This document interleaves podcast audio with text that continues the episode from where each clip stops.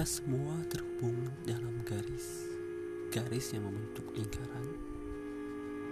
Tanpa sadar, kita mempunyai sebuah lingkaran yang merupakan representasi dari lingkungan.